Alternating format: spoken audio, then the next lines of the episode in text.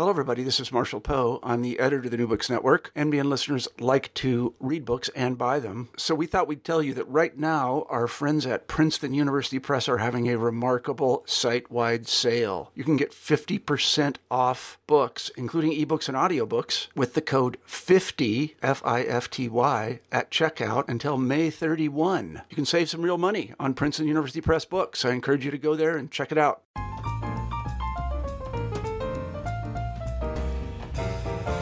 And welcome to Books in Literary Studies. My name is Miranda Corcoran, and today I am delighted to have the opportunity to speak with Nick Admussen, author of Recite and Refuse Contemporary Chinese Prose Poetry, which was published by the University of Hawaii Press in 2016. So, Nick, I guess I wanted to begin by finding out a little bit more about you, perhaps a little bit about your background, and what drew you to such a fascinating topic. Hi, Miranda. Thank you so much for having me. It's a real it's a real pleasure. It's great to have you here. Yeah, I'm looking forward to the conversation. Uh, I am a fourth or fifth year, I can't remember, I guess at this point, uh, assistant professor of Chinese literature and culture at, at Cornell. Uh, and uh, I was, uh, I come from a, I guess, an English literature, Chinese language hybrid background, um, and did uh, um, a Master of Fine Arts in poetry writing. So when I was starting my dissertation research, I I thought, I guess I thought prose poetry in Chinese would be very similar to the poetry I enjoyed in English, um, and had that kind of expectation. And then the the book process got as I got deeper and deeper into it, realized how different it was, and that there was really something to do here that didn't just reproduce, um, you know, the, the kind of poetry I enjoyed uh, in the in the U.S. Um, so yeah, but it's uh, the the idea was to to do a genre study um, and uh, and uh, you know sort of figure out sort of figure out what was going on i guess. Absolutely. That's it's a really fascinating book and i think you tackle a very big topic essentially attempting to define prose poetry as a genre. So perhaps to begin would you be able to tell me a bit more about prose poetry? What exactly is it and what makes prose poetry from china unique? Okay so um, uh, prose poetry in in a global sense, I think, probably comes from uh, Baudelaire's Petit Poème en prose, uh, uh, which he says has a, a, separate French origin, but most people, I think, encounter it through Baudelaire. Um, in China, the the term becomes uh, sort of common in the early 20th century as the Chinese are reaching out towards uh, European and other and Russian literatures. Um, and it, it starts to just kind of bounce around inside Chinese culture um, and undergoes a, a series of, of really complicated changes the problem, I guess, with prose poetry is that nobody really does know what it is. Um, even even today, there there's a sense. I had a I, I gave a talk once, and a, a colleague of mine came up and showed me a an essay he'd written, and he said, "Is this a prose poem?" As if as if I would be able to tell him, you know, and he didn't know eh, when he wrote it. Um, so uh, the the difficulty of getting into the details of the genre sort of was the problem that that attracted me in the first place. Um, I would say, I guess, if I had to give a bullet after all this um, time that prose poetry is poetry whose margins are determined by the editor uh, rather than by the poet. So uh, free verse would be the poet decides how long each individual line is. Um, uh, same with and metrical verse would be the meter determines how long the line is. But prose poetry is set by the publisher um, and the typesetter and the editor. Um, so they determine how fat or skinny it is. That's really interesting. I mean, that really sort of plays around with how we conventionally imagine the role of the poet in the production of the poem. It sort of almost displaces them to a certain degree.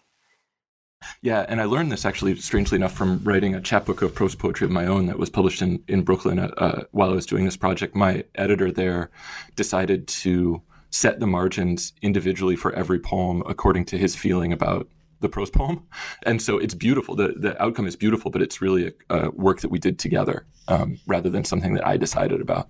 So it's more of a collaborative process in some ways. Um, one thing I thought uh, was particularly interesting in the book was when you spoke about how rather than being defined by form or politics, prose poetry is often defined by its process, how it foregrounds the work of its maker. Can you say a little bit more about that? I think that's a really interesting way to approach it. Yeah, it comes from um, in the book. I was I, I, had to make this decision very quickly um, because the the uh, there's a scholar of prose poetry in French who says uh, the the poème en prose toujours bref, right? Or it's always brief. It always has to be short. And I was finding poems in the Chinese tradition that were much longer um, and that were really important that, that one has to sort of um, digest before you understand the genre as it exists in China. Um, and so I had to figure out, and, and yet Chinese poets were also saying these are, these are brief poems. Um, and the dissonance between that ended up leading me towards a sense that the poetry is not is not necessarily brief, but it's condensed. It's undergone a sort of process that you can feel. Um, there's a bigger text somewhere in your imagination that the poem refers to that's been boiled down into a smaller shape, um, and that that started me thinking instead of about product, about process, and about the way that some processes are, are invisible. Um, you don't know how long a poet worked with a rhyme dictionary to figure out his his or her sonnet, but um, some processes are you can see, um, and uh, and prose poetry feels like to me it's because it uses other forms of prose. It's a process that you can often see, um, and uh, and that that ended up opening up uh, the specificity of the genre and the way that that you can sort of identify it. Um, even though it's quite diverse in its in its shape. Yeah, I, w- I was really struck actually when you spoke about how prose poetry was essentially poetry that's undergone this process of condensation that's very similar to the one found in poetry. And I think that's a really interesting way of looking at it. And this idea of how prose poetry interacts with other pieces is really fascinating. And I believe you say that's where the title uh, Recite and Refuse comes from this process of interacting with other works. Right. Yeah. There's a there's a sort of uh, recitation in Chinese. I think of the word beisong, which is to memorize and recite something. So little kids are are forced or, or trained or whatever, however you want to call it, to memorize classical poetry and then recite them for their parents. It's like a piano performance or any other sort of thing you'd make a little kid do to sort of impress the adults. And that sort of internalization and repetition that somehow really specific to its context and situation, right? It's the little kid speaking, and it's the little kid's diction, and it's the little kid's sort of uh, um, you know habit uh, that that makes the the recited poem itself, um, but simultaneously it's somebody else's text. So, and that was the relationship that I saw with between a prose poem and other forms of prose is that they the prose poem repeats those other forms of prose in order to do something else in a new context with a new goal um, for a new purpose. Uh, and then, but that always insinuates or, or, or, requires the prose poem to somehow be different from other prose. Um, and you can feel that difference very sharply in, in most um, prose poems. Although in, in some cases, it's actually very difficult to distinguish a socialist prose poem from propaganda or an advertisement, or um, in some cases, they're very, very close to the prose that inspire them. One thing you speak about is how prose poetry engages with other discourses. So things like advertising, scientific discourse, political propaganda, and so on. Can you say a little bit more about how they um, they interact with, how they engage with, or re- reuse in many ways these other discourses? Yeah, the the the prose poets of the 1950s, which is where I really see the the genre beginning in in the PRC in the People's Republic of China. Um, were instructed to do this very particular thing um, by Mao Zedong's talks at Yan'an.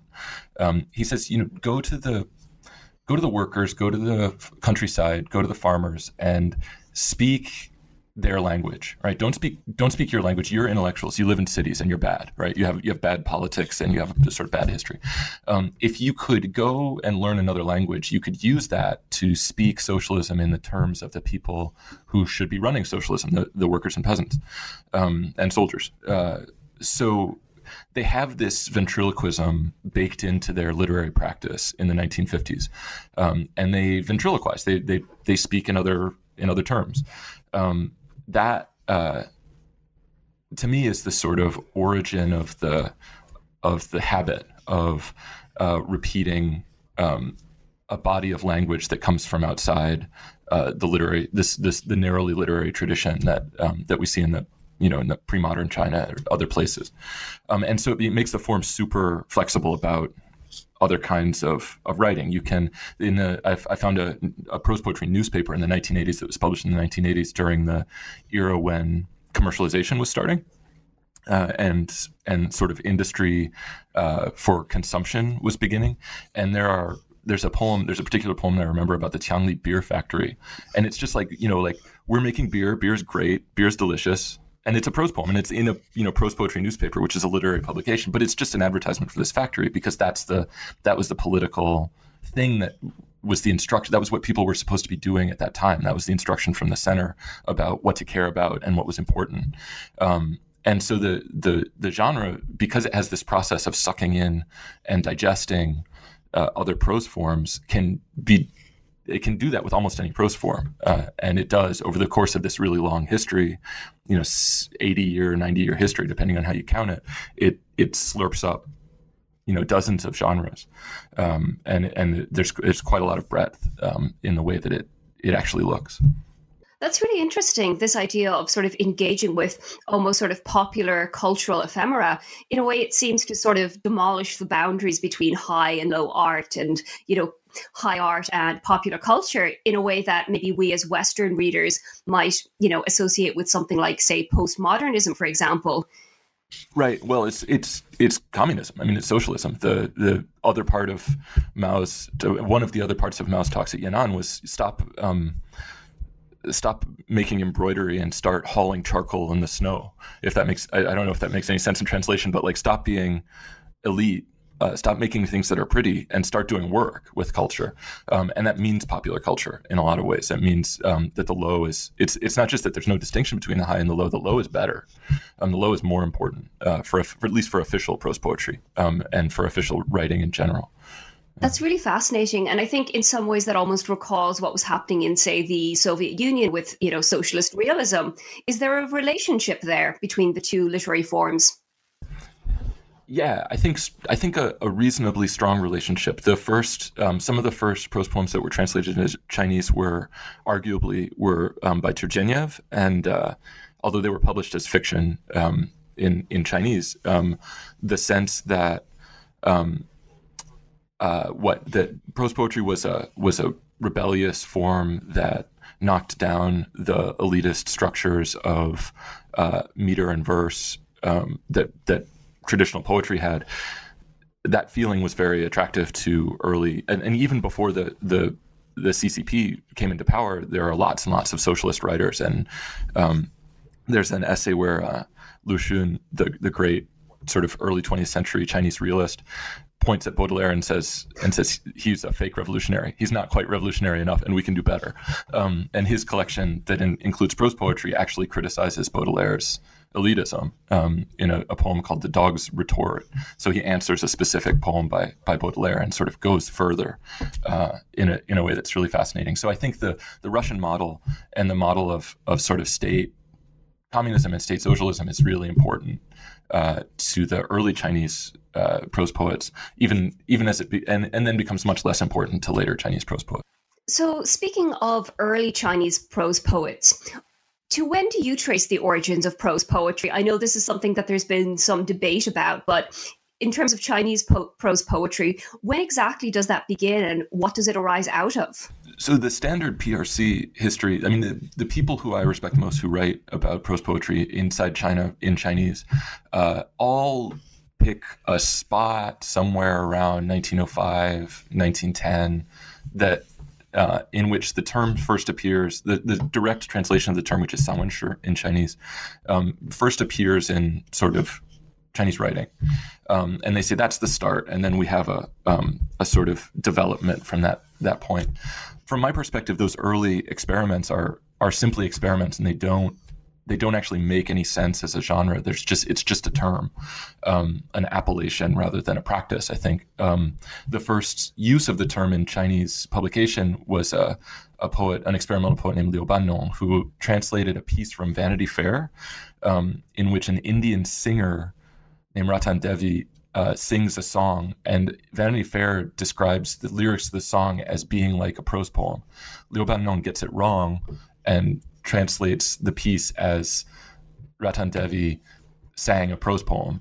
Um, and this then persists inside the Chinese, the early Chinese prose poetry tradition, as in some ways the sort of like an early prose poem, right, by Ratan Devi. So you get that even in histories today. Sometimes people will, will cite that poem as an influential early piece of prose poetry, even though it was never translated into Chinese. It wasn't a prose poem; it was just a song.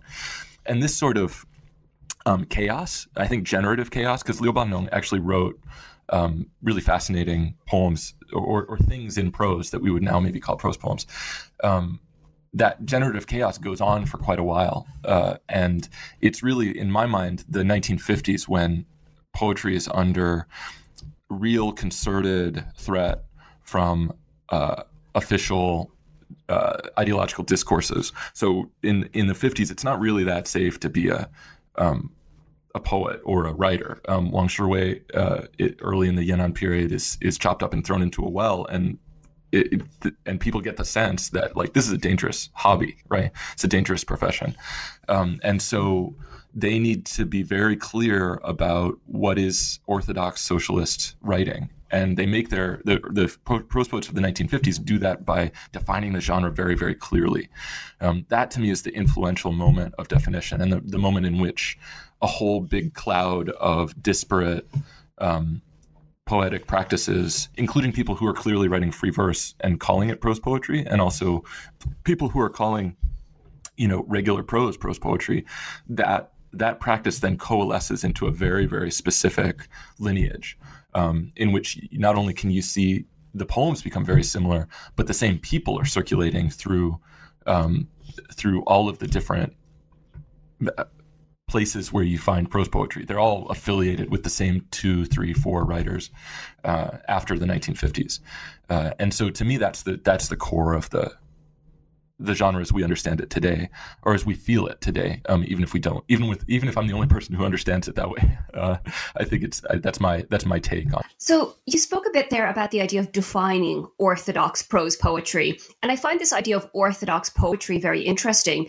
Do you think that this idea of adhering to an orthodoxy inhibits creativity or does it maybe engender a different type of creativity yeah I, it's it's very complicated um, I think that we have different discourses of creativity, and I think that, yeah, I mean, the, I think that there's a there's a model that that still remains even after all this time of the poet as the innovator, right? So, like an avant-garde poet uh, makes something out of nothing. Uh, they they they dream something or they invent it. I don't think that that's actually true in terms of avant-garde poetry. Even even a poet that I love, like a contemporary poet that I love, like Kaveh Akbar, right? He works in a tradition, right? He reads uh, extensively, right? And he's, you know, as as good as he is at his at his job, at his at creating, um, he's creating from from forms, from previously extant art. We I think we undersell that inside the West, and we oversell the way in which communist prose poets and orthodox prose poets, people who were trying to fit into a system, had to innovate in order to stay safe, in order to sort of survive inside the system that they were experiencing. Um, they had to reinvent themselves, and they had to invent, you know, themselves inside a very specific discourse. It's it feels more like maybe to a Western reader problem solving, um, but I will say that there was nothing so strange as going to prose poetry magazine in Yiyang, Hunan, in uh, in a you know, in a very small, in a comparatively small town, um, and seeing, you know, a staff of eight people run a national magazine out of a, you know, the third floor of the city museum. Um, it was just they had fixed, they had created so many structures and systems that were so specific to their context that it felt like a very creative space to me, um, even though we wouldn't you know, avant-garde poets would would probably turn up their noses at that particular brand of creativity. Um, I think it's related. I mean, I think it's related to what what poets in the West do. I think so. I mean, every poet is really working within some kind of framework, within some kind of tradition. And I think perhaps the strictures of this kind of orthodoxy, it does encourage a certain degree of creativity, as you said, in terms of finding ways to express oneself within those confines. Yeah, and to loop that back, I mean, Chinese the the Western study of Chinese poetry has this one really really very specific and important um, habit that I think is really that I find just endlessly intellectually stimulating, which is the the tradition of fieldwork of um, the sociology of literature of Bourdieu and of going there and being like personally, individually involved in the scenes that you because for for contemporary poetry sometimes publication is hard to get to and sometimes poets say more in person than they can say in print so we have this big incentive to go see the scene, you know, the place, the thing that's happening. And Chinese contemporary Chinese poetry also has this aesthetic. It's called zaichang. It's a on the scene aesthetic, right? So you have to be there um, to do this stuff, and those the habits that are required for that kind of study require you know habits from anthropology they require a certain kind of note taking they require and all this i think would be incredibly imp- useful to to apply to american contemporary poetry. I see people who are i've seen more than one scholar who's gotten of chinese poetry who's gotten really interested in the united states mfa system um, or the way in which the inst- the academic institution affects contemporary Western poetry um, on a not just on a big level, but on a micro level. How does the contest structure work? Most first books in American poetry are published, and I think it might be the same way in Britain. Is is most first books are published in um, in contests. You pay to enter a contest, and this is a deeply effective. Um, a, a, deeply transformational structure that, that determines what poetry gets published and what doesn't. But we don't really have contemporary poetry scholars in, in the West embedded in those scenes in the same way. They're they're siloed in the creative writing department. Um, and so, so the, the way that we do things in, in the study of contemporary Chinese poetry, I think, is um, I would love to, to, to read that about poetry in other places.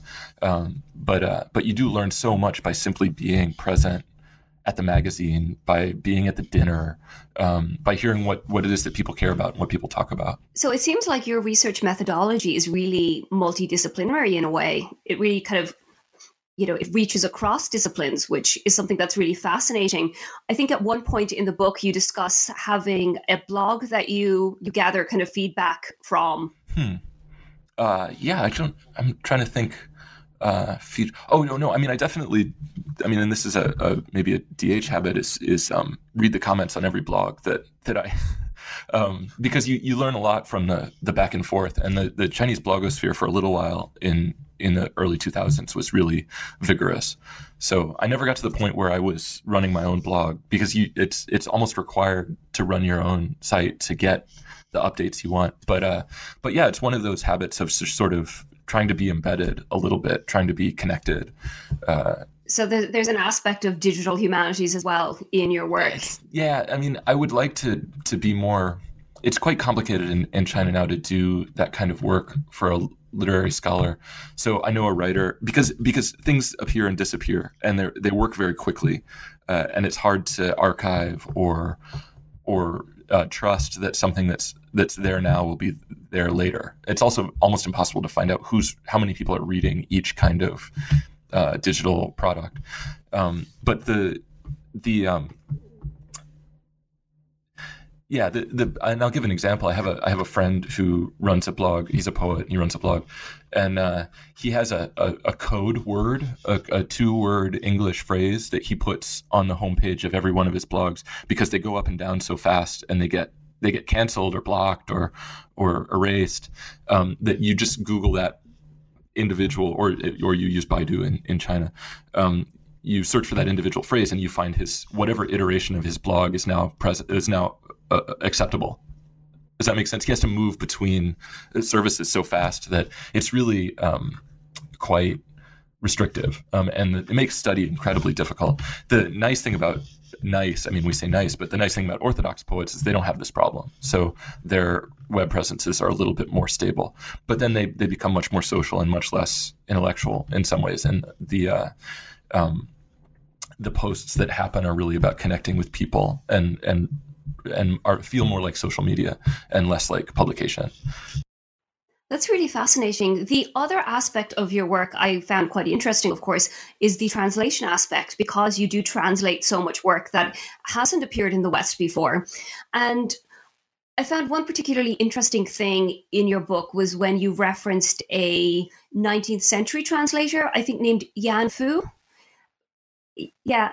And um, he, he said that translations should have fidelity, fluency, and elegance. And I thought this idea of foregrounding translation was incredibly interesting because I'd like to hear a little bit more about your translation process, how you went about it, and what your goals were. There's a an argument to be made, maybe that everybody who's in area studies or people who work transculturally, um, and I just I heard this the um, at the American Comparative Literature Conference this last weekend as well. They have this ethic as well that we're we're always translators, and that really first and foremost we're all translators, even if what you're doing is um, analysis or explication, explication du text, or you know if you're interested in hermeneutics like I am, that that's that you're still translating. That somehow um, there's no way to, to escape that. So I always came into the field knowing that translation was going to be important. And the way that I read when I was reading from the from the start was really looking for work that would that would translate in a way that was um, instead of being sort of marketable was uh, translate work that would translate in a way that was educational work that would translate in a way that was either representative or um, pro- provided a provocation um, for readers and i really instead of thinking very much about what is real and what what do things look like uh, in in the PRC. That's that's important, but the way that I get to that question is how can I translate the things that are there to here? Because honestly, the this this book is uh, there are lots of parts of it that I don't think can be published in the in the People's Republic of China. It's really an American. It's really a book for American and and other English speaking markets. There's there's no, you know, there's there's there's a limit on this. It's potential circulation inside uh, the PRC. So, so I really have to be intercultural, and that interculturality is, I think, comes through in in the practice of translation. So, so when I, I think about Yan Fu or, or other kinds of translation theory, I think of those as general scholarly ethics in my field or general scholarly practices in my field. Um, yeah, yeah. And I, I, put a lot of time into translating. It's hard to sell it sometimes to university deans as a really important thing, uh, but it doesn't. Uh, it, it, happens nonetheless. So it, it, doesn't matter if they like it or not. We have to do it, um, and it's uh, and it's a joy. I mean, it's it's the most fun part in a lot of ways um, to to get into a poem at that level of detail.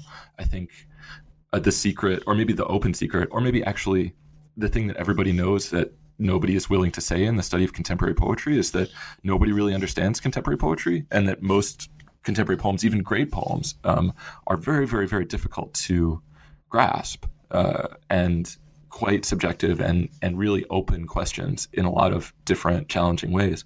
And translation requires you to really get in to the question of interpretation at a level that is uh, more intimate than any other act of reading, in in my opinion. Uh, so, and and that means in some cases giving up, like saying this is a mystery to me, or this was intended to be a mystery, or uh, or you know I, will do the best translation I can do, but another one will then come appear to supplant mine, um, and I find all of that an indication that that I'm on the right track, that I'm doing what should be done. The idea that it's it's actually a little bit too hard to do consistently and and perfectly. Um, so yeah, and translation opens those challenges to me. Uh, so it's it's been a big part of my scholarly practice. Of course. And could you say a little bit about the structure of the book? I think it's really interesting how you move from orthodox to semi-orthodox to unorthodox. It gives the impression that there's something of a journey in your analysis. Yeah, it's uh, it's it's sub portions of the the genre and sort of groups inside the bigger genre, but it also a historicizes. So the the the ortho, the period during which Orthodox prose poetry was most important was this sort of 1950s generative moment of the entire form, and then it, its afterlife goes up to the present. Um, but I, I I put that first because it has this sort of foundational quality, um, and then we see as as happened I think to a lot of artists at the end of the 1980s when Tiananmen happens, a lot of people just walk away from official positions. Uh, they don't want to write for the state anymore. It doesn't seem it doesn't seem right to them anymore. And Liu Zaifu, who I talk about in chapter four, is one of those writers who just he just you know he's on the outs. All of a sudden he can't he can't get orthodox work published, and so he does he starts doing something else. Um, and then after the the 1989, you get a group of people who are just committedly outside the the official structures of literature, um, and and they write in their own way, and they write in, in often often in terms of how are we how are we placing ourselves against the the system um, or outside the system. Uh, they take that position in the in the field. So, and the the the physical, the strange physical thing that happened. I guess I, I call it physical, but I guess the embodied part of it is that I went as a as a graduate student to the PRC, and I went to Beijing University, which is the sort of co- like heart of um, literary study, and the faculty who were poets and who were uh, sort of contemporary avant-garde poets all sort of turned up their noses at, at, prose poetry. They said, "Why would you study that? It's not important. We don't care about it." Um, and some of the faculty who were less, I think, less avant-garde, who were less outside of the conceptually outside of the literary system, um, sort of secretly kind of tipped me off to a couple of people that I might talk to or that I might be interested in. And those people were connected to official scenes. So there's so little mixing um, uh, in between the people who work for this, who, who are literally paid by the state, who write poetry inside a system um, that relies on state funding and people who are writing outside of that system. They really try to avoid each other uh, in a lot of ways, and that's a that's a interpretational problem for a um, a scholar because you need to make you need to connect with both of those groups and you need to kind of embed yourself in both of those scenes um, even though they're they're always kind of talking crap about their oppos- their perceived opposition and and telling you they don't exist you know yeah, absolutely. Um, so another thing I thought was interesting um, that I'd love to hear a bit more about is this idea of modeling prose poetry communities on the structures of the Communist Party. I found that very interesting. How does that work, and how does that impact the poetry? Yeah, the the so in the 1950s, during this period, there, there's this one year. So Mao Zedong says, uh, all of a sudden, kind of. Uh, as a as a sort of broad cultural movement that people should be able to criticize the party, and uh, this is 1957, uh, and he he says, you know, go go at it, just say what you're feeling, right? Get let a let a uh, hundred flowers bloom, let a hundred schools of thought contend, he says. And uh, there's this brief moment where you can do a kind of publication that's a little bit different than things that have been happening before. And then after about 11 months, he's like, nah, forget it. That's, that was a bad idea. And he starts to sort of uh, attack the people who had spoken up during this period. So there's this real defensive posture for the artist. And one of the things that the the prose poets of that period do is they model themselves on a um, this sort of structural origins of the party, and they they paint themselves as a subset of the party. So you get a, a a prose poetry xuehui. So the early communists were were in study groups where they would study Marxism together um, during the during before the revolution, during the revolution, and so prose poets form those study groups to study prose poetry. Um, and then that evolves in the in the 1980s when prose poetry becomes okay again and really uh, sort of gains the support of the Deng administration, um, that evolves into what looks very much like a version of the uh, Chinese Writers Association, which is a state organ that hierarchizes and organizes writing life and makes sure that writers get paid, gives them outlets for publication, restricts them from doing things that maybe the party doesn't want, uh, subjects them to oversight, uh, rewards them for being overseen. Uh, and the prose poetry creates a parallel sort of shadow version of that. So you have the National Prose Poetry Study Group, you have branch groups in different regions, uh, and you have subgroups inside those branch groups uh, in a way that looks like this sort of pyramidal structure of the of the A of the party and B of the the Writers Association and they do this, I think, to make the argument that they're they're good socialists, which they are. Um, they're really they really care about a, a, lot of them really really do support the the state and its uh, its desires and needs, and and uh, and that this is a, a, way that they sort of fit into it. Um, like a puzzle piece. Uh, the way that that affects poems is is complicated. There's a there's a sense in which there's a certain kind of logic to the creation of a subgroup. So if you're if you're if you're 21 and you want to be a prose poet for whatever reason, I don't I'm not sure why that happens, but some it does happen. Um, the, one of the ways to become an important prose poet is to create a subcategory for yourself that you're going to be in charge of. to be the chairman of that subcategory. So, and you can, you know, there's a, a period in the 80s where they're doing reportage prose poetry, um, uh, which is like, it's kind of like journalistic but it's also very lyrical. Um, uh, there's a there's a guy who starts doing classical prose poetry, like classically inspired prose poetry, and he's considered sort of, um, or at least I've seen essays saying, oh, he invented this this form of of prose poetry, um, and those that chairmanship, that micro chairmanship, um, is one of the ways that you fit into this sort of ever expanding pyramid. And so people are trying to sort of sub uh, genreize uh, uh, over and over and over again. The other thing that it, that happens is that you it's a pyramid, right? I mean, it's a pyramidal structure, but it's also a pyramid scheme where the couple of poets at the top are promising uh, resources and representation and attention to people at the bottom. But at some point, the the system is big enough that there's really nothing in it for a you know for a a person at the bottom.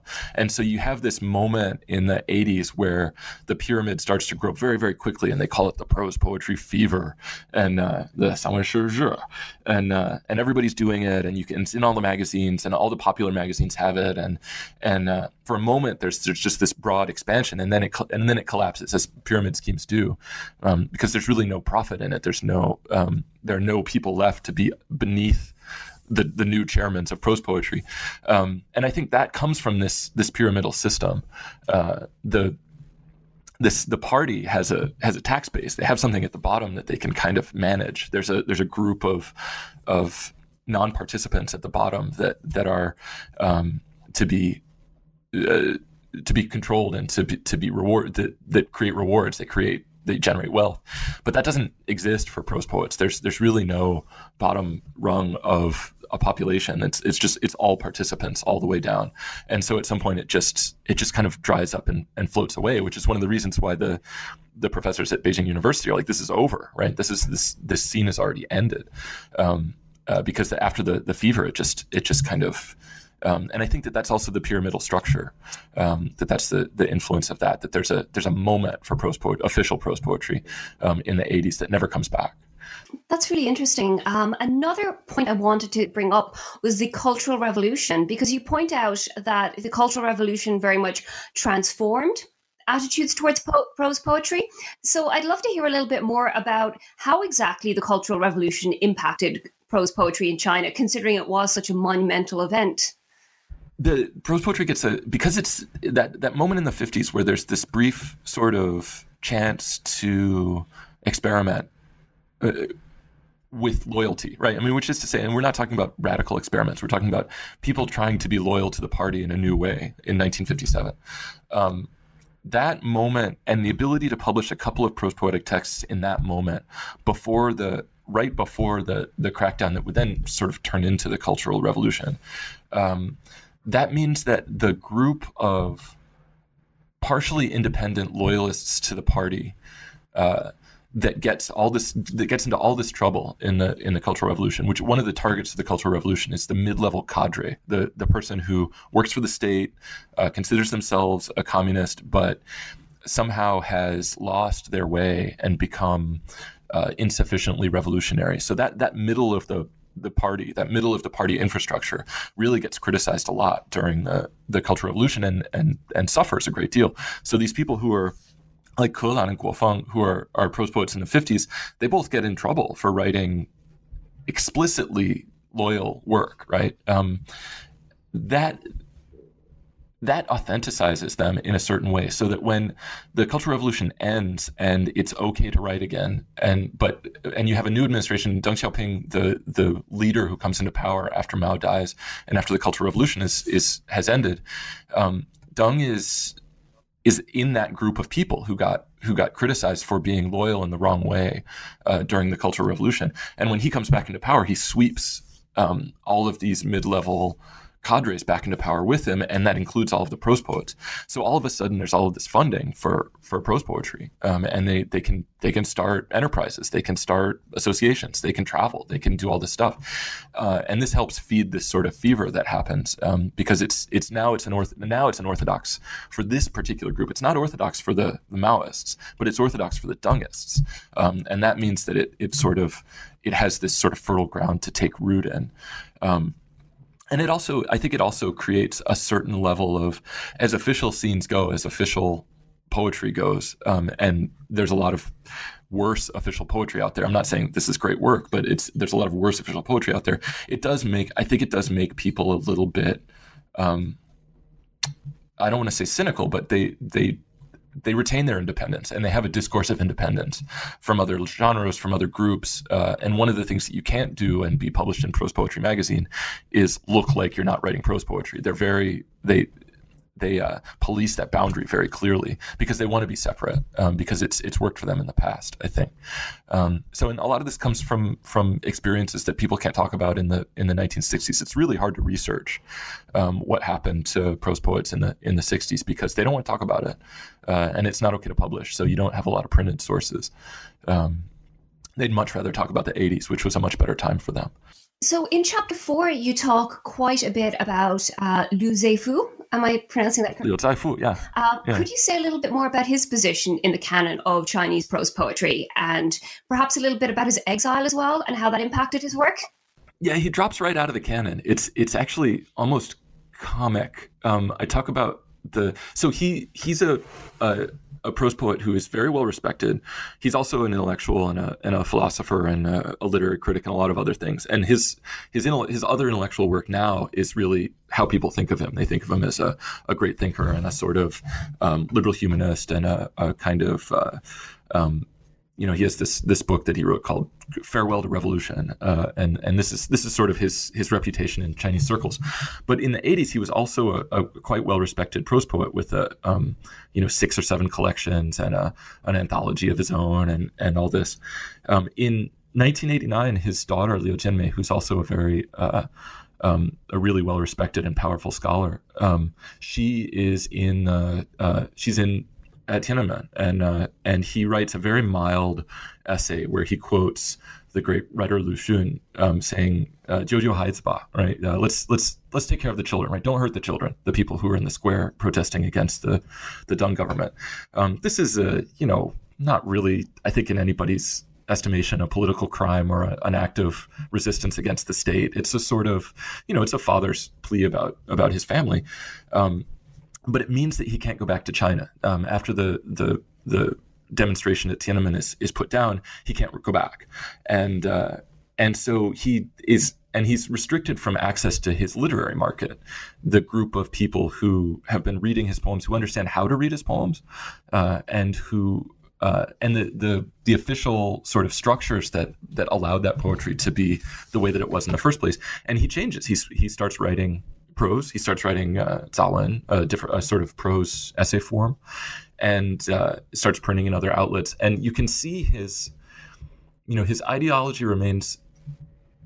well, you know, his ideology changes. His his his literary practice changes, and it becomes clear that the official prose poet or the prose poet who can be published in official circles really depends on that community as well as uh, on a certain model of literary production. Um, he starts to to obtain he starts to he starts to gain this sort of truth telling straight talk uh, uh, he has a, a, a, piece that I talk about called "I won't dress up anymore." Right? He's not going to put on a fake army uniform. He's not going to put on a fake fake clothing. He's going to say what he really thinks, and that position actually prevents him from writing prose poetry, which is always dressing itself up in somebody else's language, which is always pretending to be something that it's not, so that it can do the thing that it wants to do. And when he when he leaves the country and he has to some, suddenly speak to people who who are outside of his his you know cultural milieu. Um, the and he's very successful publishing in Hong Kong. He publishes many books in Hong Kong, um, but he has to he has to be different. He, he doesn't he can no longer write the kind of prose poetry that he's writing in the in the PRC. Um, and so I, I call him semi-orthodox because he really makes a transition from a, a, prose poet that's recognizable as in the tradition of the 50s poets to something entirely different. Um, and that exit is, I think, uh, representative of what happens to lots of poets who are participating in official scenes in the 80s uh, is that they they make their own exits in lots and lots of different ways um, and it's part because they lose they lose a certain amount of faith in the the the value of being a Chinese writer that cooperates with the state. They don't care to do it anymore, um, and I think I think for him he was he was he still cared to do it, but he was not allowed to do it. Um, yeah. Yeah, he's a fascinating figure though, and I, I, did I got to do interviews with him. He's he's a you know he has a kind of a Fujian accent, um, so it was it was really the, one of the greatest language challenges of my life. But he was such a fascinating person that that uh, it was worth every minute of of hard work. He was really generous with his time. That's a fantastic, I suppose, almost resource in a way that you were able to gain access to such influential writers. Um, so that's really astounding, and I think it comes across in many of the insights in the book itself. I guess um, I guess another thing I wanted to ask you about was probably one of my favorite parts of the book. Uh, you have this really stunning translation of the poem "Hanging Coffin," which I think is just absolutely amazing. And I'd love to hear a little bit more about the importance of that poem. Uh, for example, you note that it's very much monumental, and a lot of prose poems do tend to be suppose maybe a little bit shorter. So, do you think it's playing a bit with a form of prose poetry or sort of, I guess, pushing out the boundaries of what prose poetry can be? Yeah, it's a, it's a, and this is the, the great, I mean, to me, having done all of this work with official scenes and poems that are, they really are minor. They have a minor, um, in some ways, attitude, even if they do really important cultural work, uh, official prose poems are, are trying to sort of make the point that they're not such a big deal. Um, when Ouyang Jianghe violates that, he violates it enormously um, it, with with uh, with real, I think, bravado and uh, and and you know, sort of, I think, brave arrogance almost. He he steps outside and he, he he's he writes a poem that is what is six thousand characters long. It's enormous and and attacking not just the the sort of authoritarianism of Mao Zedong, but the entire imperial system. He attacks the the Chinese cultural practice of root seeking, which looks uh, tries to look into history to figure out the origins and particular character and um, kind of beating heart of Chinese civilization, uh, which is very popular in the 1980s. Sort of uh, let's look back at our roots. You know, we've had this bad experience with the Cultural Revolution, during which we destroyed a lot of historical um, material and we turned away from the the past. And now let's go back to the past and try to figure out how to regain our you know our our balance, our ourselves. Um, he takes that to its logical conclusion and and paints it as empty as the as the inside of a coffin. Um, and and in such a huge way that it it sort of forecloses it attempts to foreclose any possible um, reference to the historical record and to the imperial period as a um, as a source of of life or hope, right?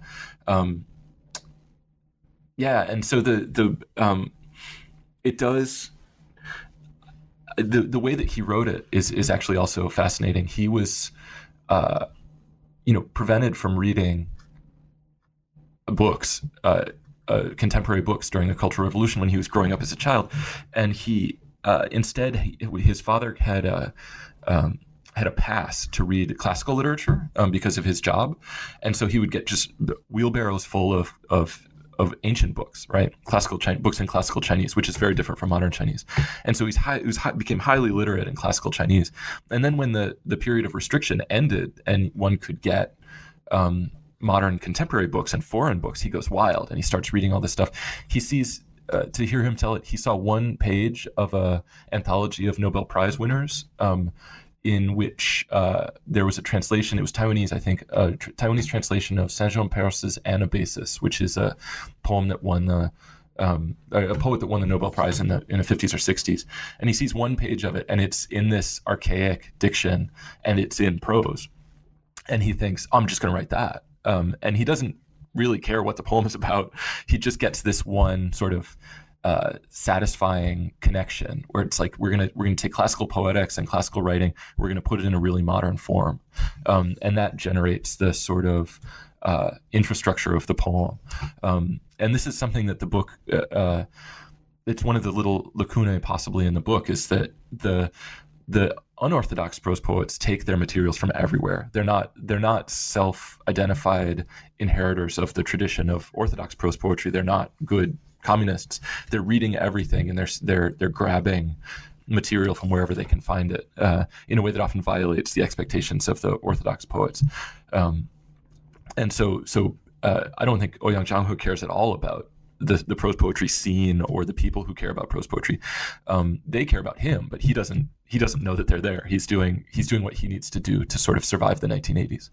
Um, and what what's left is this huge uh, document um, uh, that I think to this day people scratch their heads about because it's so overwhelming in its way.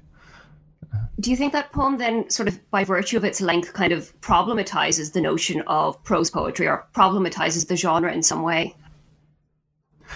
Yeah, I think it puts I think it puts some of the other I think it puts the the position of the of the more obedient poet kind of to shame that it calls them out as um, you know essentially endlessly trying to pursue this authority this imperial you can call it imperial or socialist or centralized or authoritarian that there's this dream or desire to go back to a unitary source of power and meaning uh, that is you know that's an endless hamster wheel in which the uh, many other poets are running. Um, and uh, and yeah I think it I think it I think it violates those those expectations. And it's one of the reasons why it's very hard to um, for people to study today I think is that it, it it's actually a little bit uncomfortable um, to think that uh, even even for me in my world with my structure of authority and my idea of the past and um, you know my own past or the idea that we'll look back and we'll learn something that we can then pull into the future, uh, it, it, calls that out, and it and it it uh, it it insists that you live in the present um, in some ways. I think that poem has some incredibly striking, incredibly beautiful imagery. And another poem where I think the imagery was particularly striking was the poem Winter Sweet. Oh, yeah, yeah, yeah. And one thing that really struck me when you were speaking about that poem was that when it was first published in Prose Poetry magazine, in the women's section, it was published in a section called Female World, which I thought was just very interesting. But this got me thinking a little bit about gender dynamics. And I was wondering if you could maybe tell me a little bit about the role that gender plays within the prose poetry movement, or does it play a role? In inside Orthodox poetry, there is a what there is a subcategory for for female writers, um, which both places them right and gives them a certain amount of space and makes them subordinate to the structure at large. Chinese poetry, the the, the worst part, I think, from maybe for me personally about Chinese contemporary Chinese poetry, Chinese poetry after the um, after 49 is that it's it's misogynist, it's male dominated. There are no um, there are some famous female poets. There's some important female poets uh, like Bing Xin, who I talk about in the book. Um, they are very, very few, and uh, the structure as it works inside and outside of the avant-garde, um, they're not exempt from this.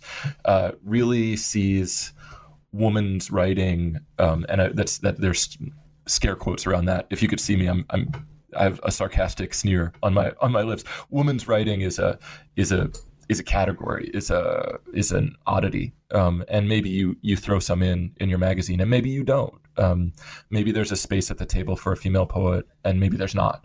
Um, the uh, and I think that the in inside the Orthodox scene, you can see this as the way that this infrastructure kind of prevents alterity from gaining power. You can be different inside the structure, and you sort of have to be different as a young person inside the structure of, of Orthodox prose poetry, but you're never going to be different and better. You're never going to be different and a leader um, at the same time. You have to be at the core of the tradition in order to exert power over it. Um, in the avant-garde, I think that I think that the the misogyny and the, the male orientation of the of of poetry is a is a concept of the future, um, in some way that the um, feminized uh, uh, affective labor of uh, the past, the the way in which community and uh, connections and feelings were were important in you know in in, in earlier periods in in life or in in pre-modern or in non-industrial life is being replaced with with concept and philosophy and uh, you know a sort of uh, emotionless futurity in which experimentation in form and and style replaces some kind of perceived uh, softness or um, or you know or or emotion or heart. Um, and so part of the deal about becoming the future is is keeping the women out of it um, i don't I can't say that I understand it. I mean, this is a theory. I can't say that I understand it completely. And I know that some of it is just traditional misogyny that's existed in Chinese culture for a long time, which has existed in American culture for a long time. Um, but it is one of the conceptual problems that I feel like I'm still wrestling with. The, this book is, is uh, you know, I think there are two or three female poets in it, you know, and, uh, um, and that's that's astonishingly low. I mean, if you were looking at other poetic scenes in other, even in even in Japan or in other, you know, regional uh, uh, you know literary structures, there would be many more. Um, and so the the question of I think the question of gender remains open for a lot of researchers, myself included. Um, and uh, and this was just the first step that I'm that I want to take on a, a, a, longer examination of why these things are as they are, and and if if anything can be done, then what can be done to change that to to you know represent voices of women in, in the Chinese tradition better in translation and and in a in the transnational conversation. So just as you were speaking there, you touched on the idea of the future. And I guess maybe that's where I'd like to start wrapping things up. What do you think the future of Chinese prose poetry is? Where do you think it's going? What do you think is in store for the movement? Yeah, that's where the the book ends a little bit is that I I think that one of the so the the prose poetry fever is over. The magazines that print prose, prose poetry that have really high circulation are increasingly focused on education and um, middle school and high school writing. Um, the and you have this generation of prose poets now who write in prose. They're poets. They write in prose, but they don't really identify with the tradition of the Chinese tradition of prose poetry. They really identify with the foreign tradition of prose poetry, or identify with the uh, the teens and 20s sort of chaos prose poetry where you, you it didn't really have any rules and there was all sorts of there were all sorts of heterogeneous uh, ways to produce it and I think that they're I think that they've gained the upper hand. I think that they're going to be the way that we read uh, prose poetry as we go into the future, um, and that these will be the important voices. Is, is people like Xi Chuan, who's the, the last um, the last half chapter of the of the book, um, and I think that that means that the orthodox history of prose poetry is going to be implicit rather than explicit as we move forward.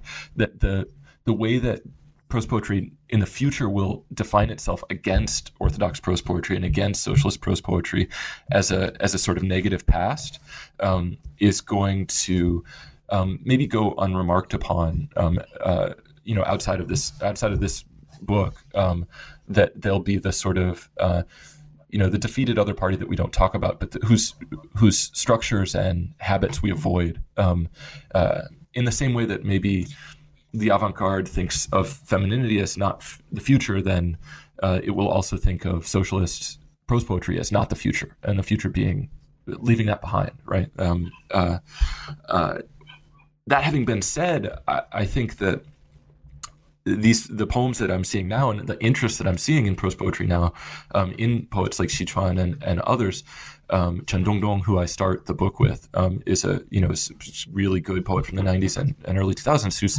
you know is writing in prose.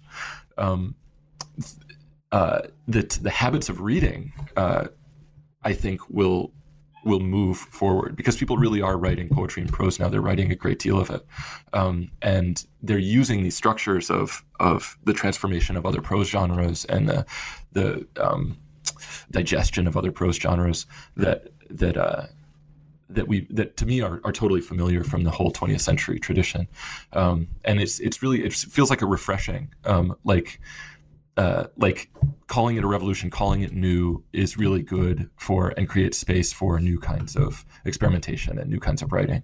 And I think that's happening, you know, every month. I see new stuff uh, continuously, um, and uh, and it's and it's exciting. You know, it's really it's it's fun to watch. Absolutely, it must be so wonderful to work with something that is so dynamic.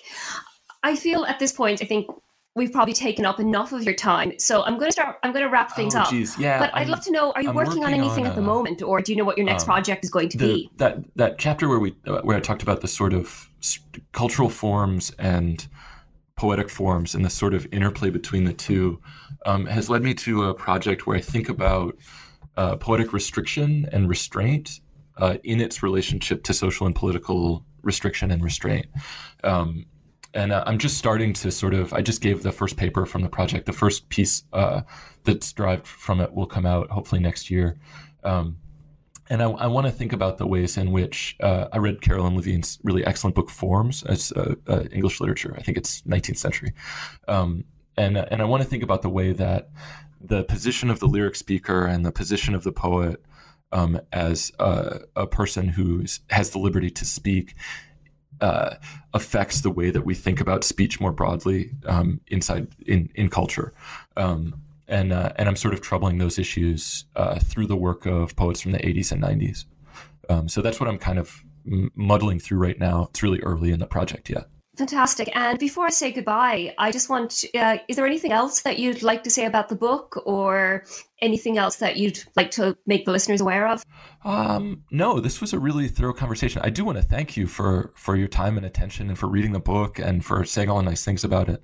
Um, it's it's poetry research I think is important but not doesn't circulate as much as it could. Um, and I'm I'm really grateful for the the time uh, and the attention. Uh, so thank you very much, Miranda. This was really this is a really wonderful conversation. It was absolutely a pleasure speaking to you. I think you're bringing research that may not necessarily be out there in the academic community in the West to a much broader audience. So I think for that reason, the book is extremely valuable. And I think not just to scholars of Chinese or Asian literature, but I think to poetry scholars in general, it's something that can provide a lot of insights into the ways in which prose poetry is being used and being transformed in different cultures. So it's an absolutely wonderful book. That's Recite and Refuse Contemporary Chinese Prose Poetry by Nick Admussen. So I just wanted to say thank you again, Nick, and it was absolutely wonderful speaking to you. It's my pleasure.